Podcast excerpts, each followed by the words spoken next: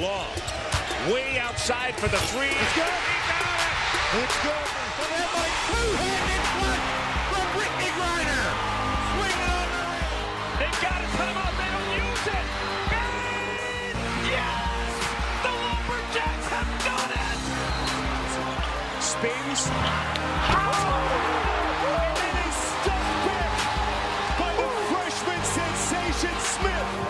Season for Texas. They finished 34-0. The #1 ranked team from beginning to end, winning their first NCAA championship. Hello, everybody, and welcome to another edition of the Texas 24 podcast on the Dave Campbell's Podcast Network. I'm Matthew Bruni, and joining me is a beanied Ishmael Johnson. Ish, how are you doing this morning? I'm doing good. It's beanie weather. What do you mean? What are you coming at me for here? That's true. It is beanie, especially in the North Texas region, you know? Yeah. That is definitely the case. I don't know what the weather's like in Baton Rouge right now, but it's kind of like Houston 2.0. Oh, so it's just, I just consider it Houston. Really, yeah. 4 hours away, but same thing. That's really all it is to me. But yeah, it is getting a little chilly. But that means it's basketball season. That means it's conference season, which is what we've been waiting for. This is it. This is where we got to hit our stride. No more messing around. We got to actually be good every single podcast now. So This is a lot of pressure. I know. Everything starts here. Season, yes, everything. What's the record? A 0-0. Yeah, 0-0, 0-0. Clean slate. All right, all the losses we took earlier, some bad podcasts. We just forget about them. We just move on. But yes, we have a lot to talk about. We're going to talk about Baylor, the Baylor men, and the Baylor women. But going to talk about some Houston, their situation with Sasser and Tramon Mark. I believe Tramon Mark is done for the year now as well.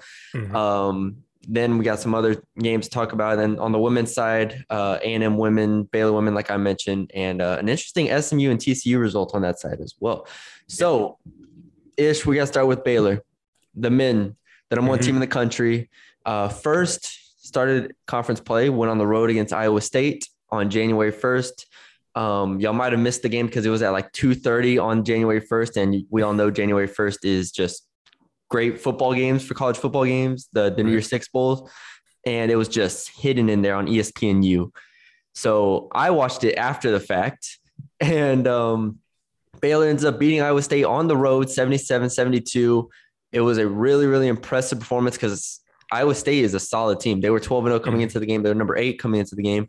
I don't know if they deserve the #8 ranking. I don't think they're a top 8, top 10 team, but they are really, really good defensively, and they have some capable offensive players at times as well. So it was a tough game for them at Iowa State, and then they come back and on the 4th, so Tuesday, they beat Oklahoma at home. So they are now 2-0.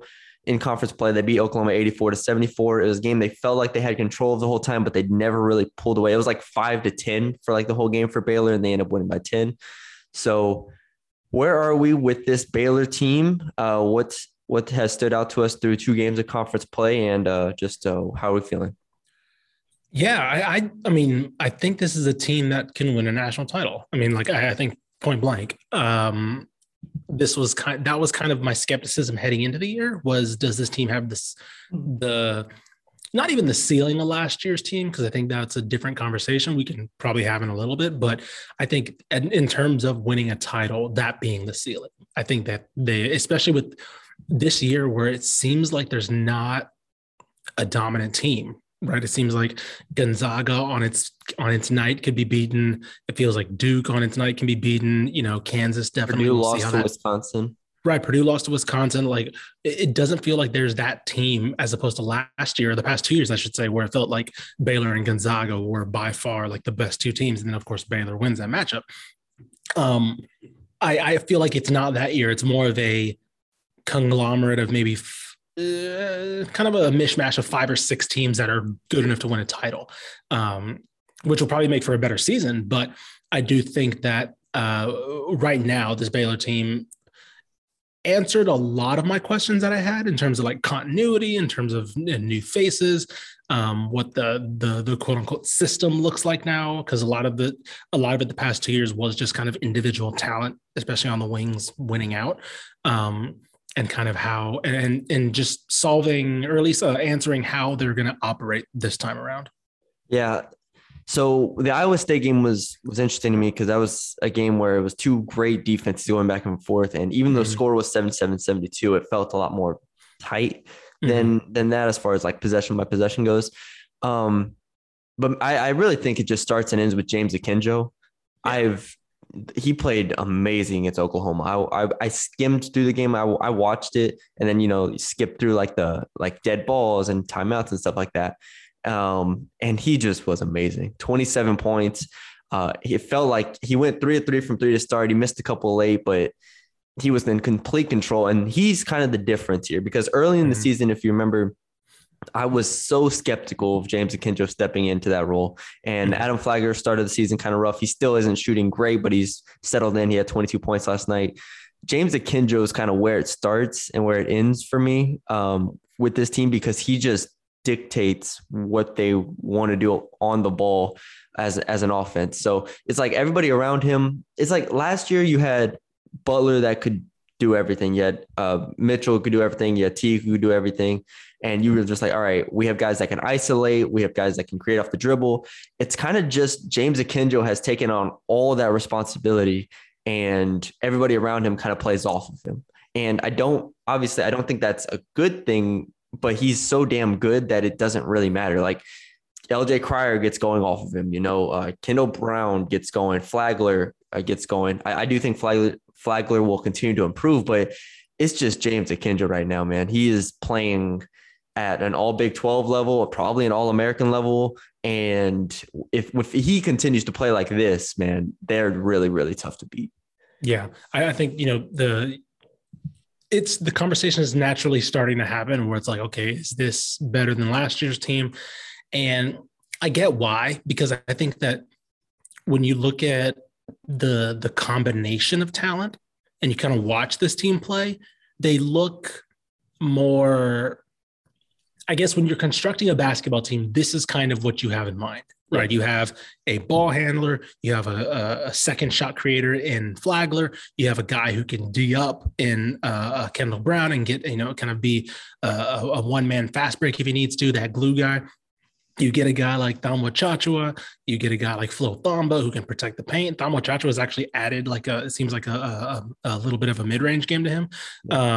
And then you get Matthew Mayer as well, who's a stretch. He can handle a little bit. He can play defense. He's not a liability. So like you see the pieces working, right? And so like they may look more like how you would probably assume a starting 5 or 6. They're bigger rotation than last year for sure, and they're definitely lengthier than last year. So I get why the conversations kind of shifted to that.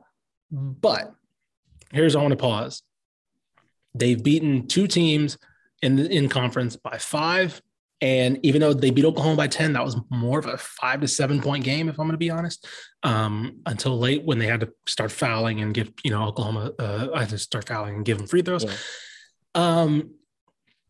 They flashed it a little bit against Villanova, but there was a kill switch with that last year's team, right? Yeah. Where this game is close and a switch flips and all of a sudden you're down 30 and it's like, wait, what just happened? Right. They're playing suffocating defense. They're not letting you get a single shot off. They're forcing shot clock violations, or they're getting out in transition and then they're hitting a three. Right. That's how it was. It was similar to, it was a college version of Warriors basketball, basically peak Warriors basketball, where you're just like, it's been 3 minutes and they just went on a 14-0 run. And we have like 6 turnovers in that span. They're not doing that yet, because last year you mentioned it, the 3 guards, and it helps that they play roughly 2 to 3 years together. That 3 guard rotation, vital on the other end, such a valuable piece as well. You could do different things, and you could take advantage of certain teams different ways. If you take away Butler, Mitchell's going to go at you. If you take away Mitchell, Teague's going to go at you, or whatever, right? And then off the bench, you can throw in Flagler. This year, of course, it's going to be James Akinjo because Flagler. He's good at it. He's stepped up a level. Now that his responsibility is up, but it's definitely James Akinjo. And I think that's the question mark to me when it comes to this team, when it comes to conference, where what happens if you face a Texas who Chris Beard is going to scheme to stop James Akinjo, right? Or Mark Adams at Tech. What happens when James Akinjo is off? That's kind of where I'm really curious to see where this team goes. So the whole debate of, is this year's team better than last year's team as far as Baylor goes? I think Baylor, that last year's Baylor team is always going to be just something that I'll remember. So right. I don't. Like that's the thing. It's like we're looking at that team as like, that's one of the best teams of all time. Yes. Like easily. And so the primary difference between last year's team and this year's team, just on a fundamental level, is three-point shooting. Yes. This year's team is shooting 36% from three, and that's actually gone up because early in the season they struggled. So which by the way is a good percentage. Yeah, it's top 50 in the country. It's top 50 in the country. Last year they were number one in the country, and last year they shot 41.3% from three. Like that's 5% better. That's an incredible percent. 41% from three, and there were games where, like we've talked about, I watched Teague go 8 of 9 from three in a game. I've watched Mitchell. I've watched Butler. They just bombarded teams. And then you had Flagler and Mayer call them off the bench. And obviously they shot a higher percentage last year than this year because they didn't have to do as much. Mm-hmm. And that's the main thing for me is this year's team is not as capable, to go back to your point, of just bombarding teams and creating that avalanche, that snowstorm, because they can't shoot the ball as well as they did last year. They're still a very good shooting team, but they're going to have moments where they just can't quite put that knockout punch, right? They're not quite the Mike Tyson yet. They're having to win games kind of a little bit more like Floyd Mayweather than like a knockout punch type of guy. So I will say though, and this is something that I've read and I've listened to a lot of stuff about this kind of debate, the defense this year is better than last year's. Because last year's, remember, we were starting to like kind of question, like, you know, they're good. They're obviously a good defense last year, but they did have their moments where they would kind of give up these runs. And this year's defense is just suffocating. It's really, really good. I believe it's number 5 in the country right now. Last year it was 22nd in the country. These are all according to KenPom. So you have a top 5 defense and you have a top 5 offense this year, whereas last year you had just an incredible offense and a good defense, a very good defense, but not a great defense.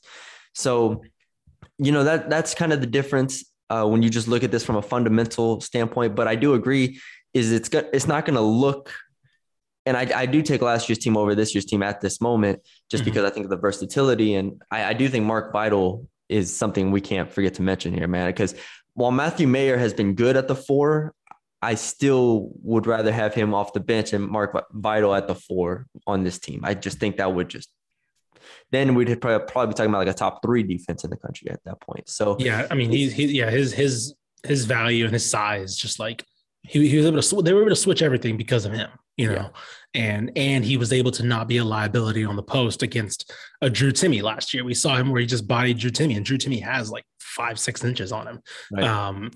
And yeah, I don't know. I agree with that. I think that the defense is something to watch because 2 years ago, that same Baylor team was probably top 5-ish. I believe, let me see. I think I have it. They were 4th in the country. And their offense stagnated a little bit. So I think last year they probably took a little bit off the defense to maybe put some more when they realized the kind of offensive talent they had. But with that being said, this year's defense is rated higher, ranked lower, right? 5th compared to 4th than the 2021, but they're rated. I believe they're rated a slight percentage point higher. So we'll see if that continues, but I do agree that that's where this team kind of differentiates, where they're longer. They have a Kendall Brown who, again, his ability to force a one-man fast break and just finish. Oh, like he's the kind of, I've seen so many plays now where he's guarding somebody at the top of the key and either gets in the passing lane or rips it off him on ball and with somebody on his hip, like finishes through contact. Like I don't know, he's going to get so much better as the year goes along, but he's kind of been that glue piece this year because that's just something, one, they didn't need it because their guards were so athletic, but they just didn't have somebody at that like tweener forward spot that could like you know, just kind of do everything on, do all the glue work, basically. Yeah. I mean, look at the 3 and 4 last year. You'd probably say it was Teague and then and Vital at the 3-4. Right. This year you have Brown and Mayer at the 3-4. And then you bring in Jeremy Sohan off the bench. And that's another big body that can disrupt things. So defensively, they're better, right? Okay. So we've established that. When you look at this team, I think Jonathan Tchamwa Tchatchoua and Flo Thamba have been better this year than last year. I think both of them have improved. I think it's really evident with Jonathan Tchamwa Tchatchoua. I think he's been really, really good for them. But Flo Thamba as well. Flo Thamba defensively has been better.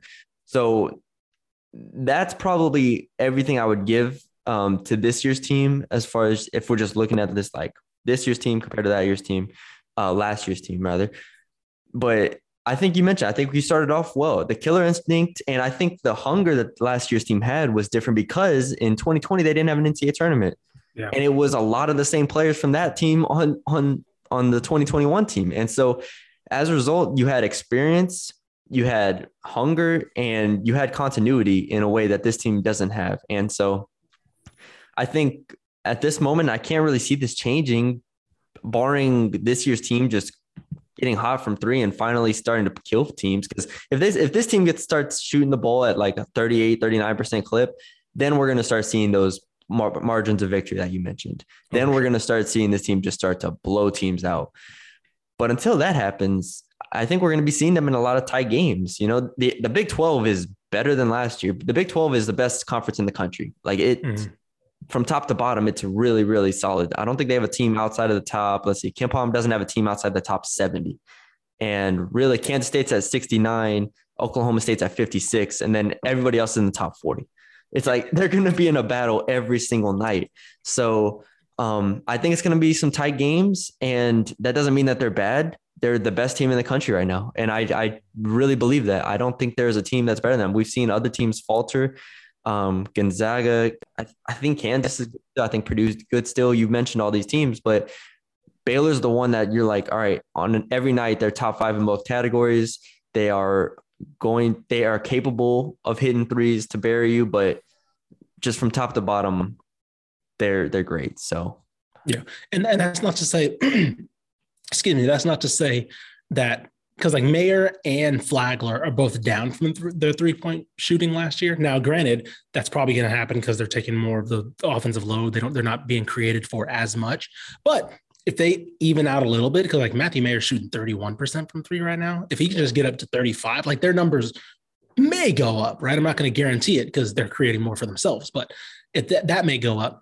And I'm glad you mentioned the Big 12 because one of the stories that I've been watching this year is I didn't expect Oklahoma to be this good right now under Porter Mosier, and they looked really good. They're number 5 in the country right now in effective field goal percentage, number 2 in two-point percentage. They're shooting 61% from 2, and they looked really good at times against Baylor, against a team that, again, is a really good defense. They shot, I believe, 75% from 2 against Baylor. Like, insane.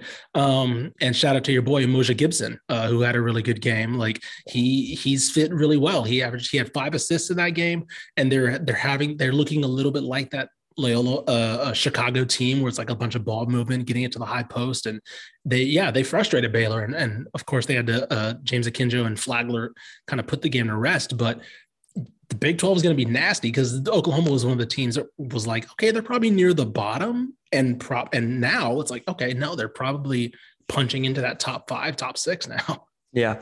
I will go on record right here and say that I was wrong going into the season. I mean, I didn't expect Baylor to be at this level. Like, sure. Yes, really 1,000%. Yeah. We look at our preseason predictions. We both had them at like 12-6. And right. I still think like 14-4 maybe is probably the most realistic just because I think they're going to drop a couple games. If they win 15-16 games in this conference, just crown them already because that's hell of a run.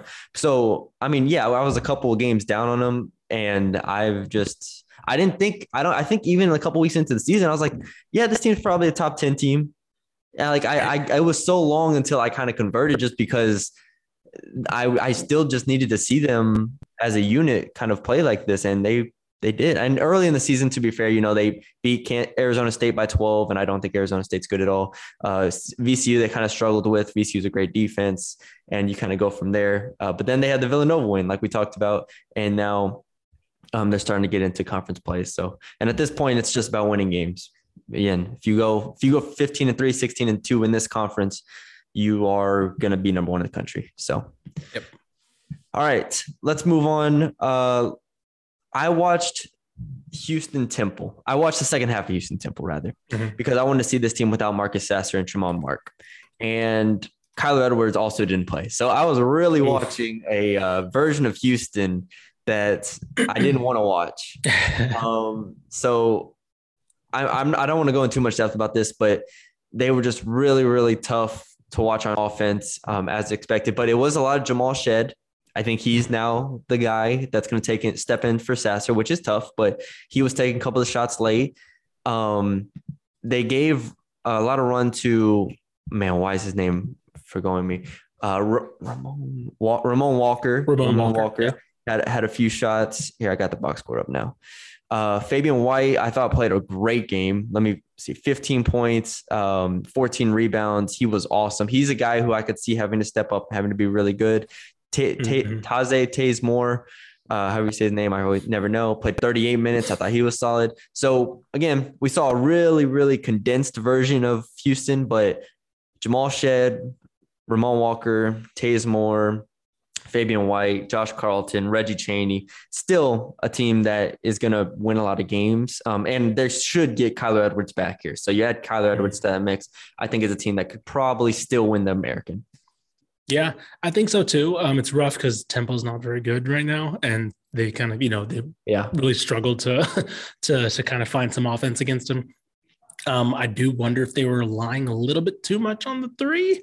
And maybe that's just because they couldn't, you know, find any way inside, and they were really struggling to get some stuff inside. Yeah, it's a tough spot for Jamal Shead because he really didn't play that much last year. And so, like, to come in not only to finally getting some minutes as we've seen him get at the point, but to be kind of the guy for this game. You hope Kyler Edwards or I don't know, Fabian White having a great game is a good sign too, because he's definitely some guy who has to really kind of kick it up now. So yeah, I don't know. I do worry about their ceiling now, especially with Tramon Mark out, because he's kind of like, if you tell me at the beginning of the year, okay, they're all Marcus Sasser, I assume it's going to be Tramon Mark, like at that point, right? Kyler Edwards, sure, but I assume it's going to be Tramon Mark because he was the highly touted recruit coming out of Dickinson. He had a big shot last year. I forgot who was the game winner against. Might have been the AAC game, or no, I think it was in the tournament. I can't remember, but he was kind of the guy where, okay, if he comes back from injury, he's the one that you expect to step up. So losing both of them, that's a rough spot. But yeah, I mean, we'll see. Hopefully as the season goes along, they can finally smooth some things out. So maybe they can, at least for conference play, right the ship, but this is definitely not, you know, what are they ranked right now? KenPom has them at 3. I definitely don't think I definitely don't think this is the third best team in the country right now. So, but I hope they're, I don't know. I at least hope that they can hold on to kind of a ranking now, you know? Yeah. As the season goes along. The American's not, it's starting to pick up a bit. So yeah. UCF is a solid team. Cincinnati's a solid team. And SMU, to try and transition over there, to kind of wrap up my point on Houston, do we think they can make a Sweet 16 with Kyler Edwards? No. It's tough. So they'll probably end up being seeded higher than they deserve. Not right. Deserve, because you deserve what you do. Otherwise, I'll have left. Let's say they'll probably be a 5 seed yeah. Or in that range. So they'll have to go against a 4 seed in the second round. Let's see the way too early bracketology rankings. So they'd be they're at a 4 right now. They're 12. They're 12th in the country right now, and so they'd basically be a 4, 5, 6, I think. Yeah, I probably have them a 5. Okay, let's say they play. Let's put it this way: you're probably. This specific bracketology has them with a specific matchup that they'll definitely lose. Oh gosh! So in the next round, they base South Dakota State in the first round. Okay, sure, fine. That's a win. Then they get LSU second round, right? Yeah, that's the ugliest game I've ever heard in my life. But even like, okay, say this is still early bracketology. So let's say not specifically LSU. Do you take them over UConn? Do you take them over Iowa? Do you take them over BYU? Those are the caliber of teams that they're basically going to be around roughly. Wisconsin, Texas Tech. Hall, right? Texas Tech. Like, no, I don't. Right now, I don't. Yeah, I don't know. I don't know. This looking at the early bracket projections are really interesting, just because you could see the caliber of team that can kind of match up against them. Yeah. And yeah, I don't see them right now, just because they're still ranked pretty high, because they obviously haven't played many games without those guys they're missing. So I'm just wondering, like, okay, well, do they drop to an 8? Maybe, I don't know. Yeah. Marcus Sasser, what he was able to give them from 3 specifically is something that they really, really needed. Like we were talking about, like this team can kind of shoot this year. That's the difference. Mm-hmm. And so now without him, it's like put so much pressure on everybody else that I am worried. I am worried moving forward about them in the American, because I think the American's not a terrible conference this year. Well, it's not like top heavy. Wichita State's awful. Let me just get that out the way right now. Yeah, they got smoked by, I don't remember who they got smoked by, but they lost by 18 at home. And so I'm like, no, they're out. SMU though. SMU in the American, mm-hmm. SMU could win the American ? I watched the first half of SMU UCF, and then I had to go cover an LSU game. And in the first half, SMU didn't look great. It was 27-24, but SMU was up. And then in the second half, SMU scores 45 points and kind of puts UCF away. And it was a game where Kendrick Davis in the first half did nothing, and then ends the game with 28-8. And you're just like, okay, this is the guy that can take over a game. And he's still doing what he did last year. He's doing it on a team that has more talent. Zach Nuttall's in the starting lineup, and while he's not putting up great numbers, he's at least a good complement. And then I think the Weathers brothers, those guys, I know, like, it's easy for me to say after this UCF game, because they put up 19, or Michael put up 19 and Marcus put up 10 and 8. Mm-hmm. So it's easy for me after this game to say this, but like those guys have been awesome off the bench, and if they continue to produce at this level, I mean, I like them over Bandamel and JC personally. JC's mm-hmm. always been that guy that they just started games, and he plays like the first 5 minutes of each half and then doesn't play the rest of the game, and it's really weird to me. So but anyways, the Weathers have been great. Tristan Clark, I think, has been fine. And so if you have Davis and you get some contributions from those guys that we've talked about throughout the season, and Nuttall and the Weathers, this is a team that can really do some damage. It still centers around Davis, but it'll go from there. Yeah, I was watching. I saw a little bit of this game, and there was a no-look pass that Kendrick Davis had, I think, to Tristan Clark, and as he was rolling to the basket. Zurich Phelps was getting in the game as well. I was like, oh, okay, there's one of the key freshmen there. I was like, okay, this is interesting. Like they're really starting to find something here. And as you just mentioned, like American's good, but it's not like, this death trap. And it's definitely for the taking, especially now that Houston's out, because there's no, we mentioned no dominant teams kind of in the country. There's no dominant team in the American right now. I mean, as you mentioned earlier, like Wichita State as a program is kind of down. Houston, of course, loses their two of their best players. And so you're looking at SMU, Tulane, Memphis, of course, if they can ever put it together, but as you know, they just haven't. And so, yeah, it's kind of for the taking right now. And if you can get a version of like last year's Kendrick Davis, right? I think this is something to watch, man. Because to me, UCF is one of those teams that, and the fact that they beat them by 12, UCF's one of those teams that I think would be in that conversation. Yes. To like win the American. Yes. And man, I don't know. This is really impressive. And this is really interesting for me to see SMU playing like this against a team that they're theoretically going to be racing with in the American Conference. It's funny because we were like, before the year, we were just so excited to watch SMU play, and they kind of lived up to it. They're 35th in the country in offense, right? Which is great, but they're 159th in tempo. So it's they're not playing as fast as we wanted them to play, right? But they're scoring the ball. So like, you can't be mad at them. But the American's a conference where 12-6 could win you the 13-5 could win you the conference. 12-6, right. Like it's that open at this point. And Houston could hit that. Houston could hit 11-7 somewhere around there. So. That will be a game that I can't wait for, Houston SMU, even though Houston, like we talked about, is a little shorthanded. But that's going to be fun to watch moving forward for SMU. To kind of touch on some other games real quick, don't have to go into too much depth with them. UNT Rice. Rice is just is so bad. Yeah, I cannot express to you how disgusting it is to watch Rice basketball. I recommend nobody do it. Nobody show up to home games. Nobody should watch that ever again, because again, I've said it before. It's not like they don't have talent. They are pretty damn talented. Like just watching them on paper, Travis. I mean, they're probably one of the most experienced and like in terms of like just like who they brought back. They're definitely one of the most like chemistry, like cohesive teams theoretically in the state. Like it's a team that beat Marshall last year in the conference tournament, and I'm like, oh my god, they can do something. And they return all five starters and add Carl Pierre, and they have somehow become a joke. They've somehow become a laughingstock, and I will continue to laugh at them because.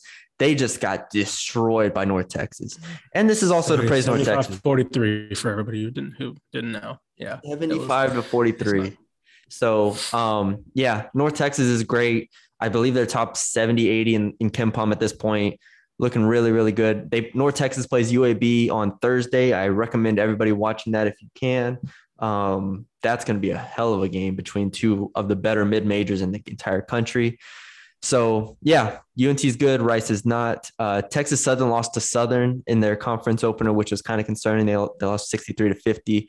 Yeah, we were talking about an unbeaten SWAC over here and a SWAC run from Texas Southern. Put that away. They just drop it right out of the gate. Southern's good, though, because I actually looked at Southern. No, they're one of the other contenders. Yeah, and Prairie View plays Southern, I think. I don't know if it's on Thursday, Friday, or whenever, but they play soon. So that's interesting to see if PV can take advantage of that. Moving forward, Texas is 2-0 in conference, but they haven't played anybody because West Virginia was without Taz Sherman and a bunch of other players, and K-State was at 8 players as well. I mean, I think they beat K-State anyway, so whatever, that doesn't matter. But it was funny. I had somebody because I think it was Jeff Goodman tweeted out, I was like, "Oh, I expect Marcus Carr to kind of step up in conference play." And of course, Marcus Carr goes off against that like skeleton West Virginia squad. And I had somebody in my mention was like, "Oh, you're going to take that?" Because I tweeted skeptically, like I was like, "I don't think he's going to really go off." And so he drops 20 against West Virginia because of course they're missing their best player and like another starter. And then I get somebody in my mention was like, "Oh, you're going to take this back?" I was like, "No, like I'm like not really, man. Like I don't know. Like he's played fine. Like he's." Again, my issue with him was more the fit for Texas as opposed to him as a player. Like, he's put up 19 and 20 in their first two games. So he stepped up, but he was also averaging like 8. Like, it's not hard to step up from where he was. So, okay, and also it helps. They even outside of the players out for their opponents, they have a really pretty easy start to the Big 12. I mean, I did just say the Big 12 is a really good conference, and I still believe that, but they don't play Kansas and Baylor. Mm-hmm. Like, they don't play either one of them until February 7th. They don't play Tech until the 1st. They don't play Tech. Yeah, so their January slate is TCU, Oklahoma State, Kansas State, Iowa State. I think that's probably the game we need to look at. Oklahoma on the 11th, Iowa State on the 15th. If those teams are healthy, those are the games to watch. And those are the ones we're going to be like, okay, now we can assess this Texas team against a good team, right? We've seen them against Seton Hall. We've seen them against Gonzaga. We haven't seen them against any other good team in the country. But Oklahoma on the 11th, Iowa State on the 15th, and then we have some ways to go until they play Tennessee on the 29th and Tech on the 1st. So I will say I am very interested that January 11th game against Oklahoma is going to be interesting because I do think Oklahoma's pretty good this year. And I do wonder how that – granted, they're good in ways that I think Chris Beard can scheme and stop defensively, but I'm curious to see how they handle that type of, like, ball movement because Baylor couldn't for a long stretch of time. So I'm curious how they do, how Texas does. Here's a little story for y'all. It's kind of moving on from there. Sam Houston State and UTRGV played basketball on January 3rd. Yes. It was 86-78 was the final. All right. Mm-hmm. So in Louisiana, sports betting is legal, and I don't do it very often, but my friends kind of do. And so I told everybody RGV plus 8.5. Hey man, that's looking pretty good. So, you know, everybody takes it. Everybody listens to me. I say everybody like it's a lot of people. It's a couple people. And pick Rio Grande plus 8.5, right? Sam Houston State comes out in the second half and hits 7 threes, like in the first like 10 minutes. And I'm just like, and I'm sorry, guys, it's over. It's like, it was a 24-point game the entire second half, right? Yeah. So with 4 minutes left, it's, I have it on my phone. It was a 26-point game with 4 minutes left. This is no joke. It was 82-56, all right, with 4 minutes left. RGV comes all the way back. Sam Houston State puts in their bench players, and RGV comes all the way back, like just stealing the ball. Sam Houston State's an awful free throw shooting team. We talked about this. They're just bricking. And my friends are like, hey, is RGV going to do this? Like, it's like a 13-point game. It's like a 9-point game. And lo and behold, it's 86-76. RGV comes down, jacks up a three, misses it. Sam Houston grabs the rebound. RGV player comes and steals it from him, even though they have no chance. It's like 3 seconds left of the game. RGV steals it from him and puts it in and covers the 8.5. I was like, oh my God. Nostradamus Bruni over here. I'm just, this is just the emotional roller coaster of just being Sam Houston State somehow hitting 7 threes. And I'm like, Sam Houston State couldn't hit 7 threes in an open gym. Right. Here they are out here shooting like Savion Flags, like off the dribble, all this stuff. I'm like, they all right. 14-37 in this game. That's nut from three. That's nut. They shot almost 38% from three. I'm like, guys, there's nothing you can do about it. You know, just tip your hat. And then RGV just storms back in the last 4 minutes to cover. It's like they bet on themselves to cover the damn spread. That's what it felt like. So just hilarious. That's awesome. So all right, well, let's move on to the women. Don't have too much to talk about because I texted you this last night. If the women have been hit hard with COVID. I have no clue as to why, but just there was like 5 women games a couple of days ago, then 3 last night. And so I was able to watch A&M play in person, A&M versus LSU. And I actually thought A&M was going to win the game. A&M was in control for 3 quarters, then LSU kind of just took it all away and put A&M defeated A&M, I think by it was 8-10, I don't remember, something like that. So really bad fourth quarter from A&M, but you kind of saw what A&M was. They are a team that can get hot, and they did get hot for stretches. They have really good guards, which we've talked about before, but then they just sometimes look like they can't buy a bucket, and they look like 75-66, by the way. Yeah. So, and then there's times where A&M's guards can't get separation and can't create the shots that they want. And you're like, all right, well, and Sydney Roby gets in foul trouble every single game still. So they're really shallow in the front court. And so LSU, while they're not South Carolina or anything in the front court, they still have some capable forwards. And so, it was kind of disappointing. I thought A&M should have won that game. I didn't have a rooting interest. I was just like, A&M looked like through 3 quarters, like I was like, there's no way LSU wins this game. And then they just folded. So A&M's a fringe top 25 team right now in the AP poll. And I kind of agree with that. I'm not sure that they're going to be able to crack that, even the top 4 in the SEC. Like at this point, Kentucky, LSU, South Carolina, and who am I forgetting in that? Tennessee, and Georgia as well. So that's going to be a tough year for A&M moving forward.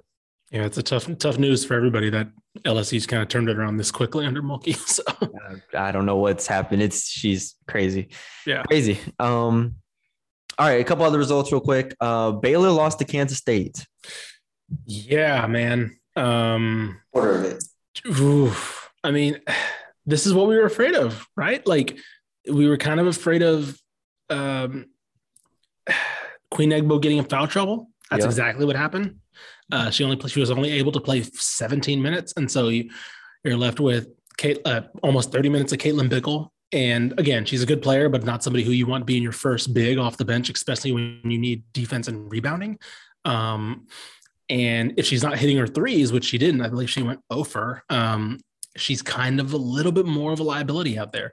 Granted, she also was in foul trouble. I think she had 4 fouls in her minutes. So, and granted, I want to give credit to Kansas State as well. They got to the line a lot, and they put. Let me see. I'm trying to think. I have the box right here. Kansas State. Kansas State is Smith, 4 fouls. Queen Egg both 5 fouls. Caitlin Bickle 4 fouls. They went at those bigs, and they were able to shoot 18 to 24 from the line. Kansas State was. Kansas State is a top 25 team. Like I think they should be ranked at this point. I thought the 2 losses had been to, I don't remember the other one, but it was South Carolina was 1 and the other one was, I don't remember, but they were both like top 10 teams. Kansas State looked really solid. I only watched the first quarter of this game. And Baylor started off the game 0 of 7 from 3 and goes down 18-7 in the first quarter. And like I said, I didn't watch the last 2 quarters, so I'm not gonna talk too in depth about them, but they end the game 6 of 20. So they shot 6 of 13 from 3 the rest of the game, and they still couldn't come back. Like it's one thing to get down early, but they started hitting shots from 3 at least. It's just Nalissa Smith ends the game with 12 points. I believe she went 4 of 12 from the field. And Kansas State played a zone that kind of really bothered Baylor, and they're just not as versatile as I want them to be. I want them to be able to win games in different ways. I want them to win games when Nalissa Smith plays great. I want them to win games when Lewis Andrews and Asbury play great. Like it feels like it's a team that can only win games when they're shooting the ball really well. And that's a huge concern. So, yeah, I think that one of the things that Kansas State was able to do that I think was based more or less the game was they got Okoye Lee, who's their forward.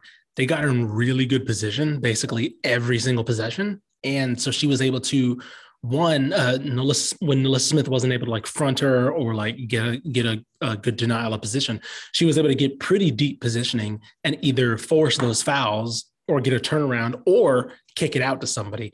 Let me see. I'm trying to find her stat line. She finished with 32 points on 11 to 16. And 10 rebounds. And she, like I said, she was able, and she shot 13 of those 24 free throws because she was able to just get such good position. And as good of a defender as Nalissa Smith is, you get somebody that deep in positioning. Go watch this game and go watch the positions that she's getting the ball in. It's near the line, near the center circle, right? It's tough position for anybody. And they threw Nalissa Smith at her, they threw Queen Egbo at her, they threw Caitlin Bickle at her. And it was just one of those where you're oof. I think last year, and again, I hate comparing this team last year because they're a different team, different coach, but last year the defense was able to, I think, swarm that type of player in the post to where they didn't allow those one-on-one matchups. And this year, because of the personnel that they have, they really couldn't, and so she was able to get just those one-on-one positions in the post. And it's I don't care how good you are, at this level, basketball players can win a one-on-one battle. So yeah. And by the way, the craziest stat I heard is Kansas State's first win over Baylor since 2004. Ooh. That's a long run of dominance right there. That's insane. So. That's it. That's crazy, I don't know. We'll see. Stat. That's insane, right? That's over. It was 15 years. I don't want to do math again. This last time. Every time we try to do math, it's long, but it's a mess. But yeah, 2004, man. Kim Mulkey's crazy. She's insane. That's crazy. So. Yeah. So it's concerning. I'm Baylor, A&M. Who do they got next? Let me see. I don't know, but it's. Last year was such a great year for women's basketball. Right now it is looking a little concerning at the moment. Who does Baylor have next? And they got TCU coming up, so we'll talk about them in a bit. So yeah, we're talking about them right now. Actually, sorry. We're recording this when they get TCU. They got TCU later today. We're recording this on Wednesday. Who does they got Texas? Baylor. That's what I'm looking at. Unless it got canceled because this is what her. I forgot. Yeah, no, you're right. There it is. No, it got postponed. Sorry. Okay. Right now. Okay. So they got Texas next. So that's fun. So we'll see how that game goes. No. I'm trying to think. That we'll see. Obviously, we'll see the implications of that if that gets canceled or postponed or not. Because, like you mentioned, the women are getting hit pretty hard with COVID cancellations. So, yeah, we'll see if that one gets played. Is Texas the only hope we have at like a Sweet 16 or like an Elite Eight? Let's say. Yeah, I'd say probably right now.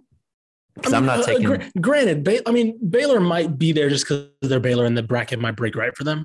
You know, it's still really early to say Baylor's going to lose in the Sweet 16, but you know, there's problems. There's problems. Like I'm not going to act like there's not issues with this team. So this top 11 right now, if we're writing in pen, I'd say Texas pen. Right, that's the only team. I'll put Baylor in pencil, but not pen. What's the phrase? I forgot who says it on Twitter. A Sharpie. Every time somebody wins, yeah, Sharpie so-and-so. I forgot who says that. But yeah, so I'll Sharpie Texas, but I don't know if I'll Sharpie Baylor yet. Yeah, I'm not. I'm looking at top 11 where UConn's 11. Obviously, UConn's hasn't been as great as they usually are, but Maryland 10, Texas 9, Michigan 8, Tennessee 7. Yeah, that's tough. That's tough. So we'll see. All right, we're going to wrap this up with TCU and SMU women. I don't know what to make of this result. I don't even want to really talk about it because I watched North Texas beat SMU by 30. Yeah. And so I sold in my head SMU immediately after that. And then SMU comes and beats TCU 79-53. And my first instinct, like you, was to make sure everybody was playing. I was like, yeah, maybe like when you texted me that score and I was like, oh, was SMU or was TCU just hit hard with COVID, you know, just like what happened here? And now everybody was good. Everybody was healthy. I mean, it was a late added game. Right, so sure, the game planning and such was probably, you know, short, but it doesn't matter. You can't get blown out by 26 points by an SMU team that I still don't think is like great by any means. They didn't play basketball last year, man. Like I don't know. Credit to Toy. I mean, let me just say first credit to Toyel Wilson for getting this team at least righted from last year, because like you know whatever we think about them this year. She basically had a team that was cold for 2 years, right?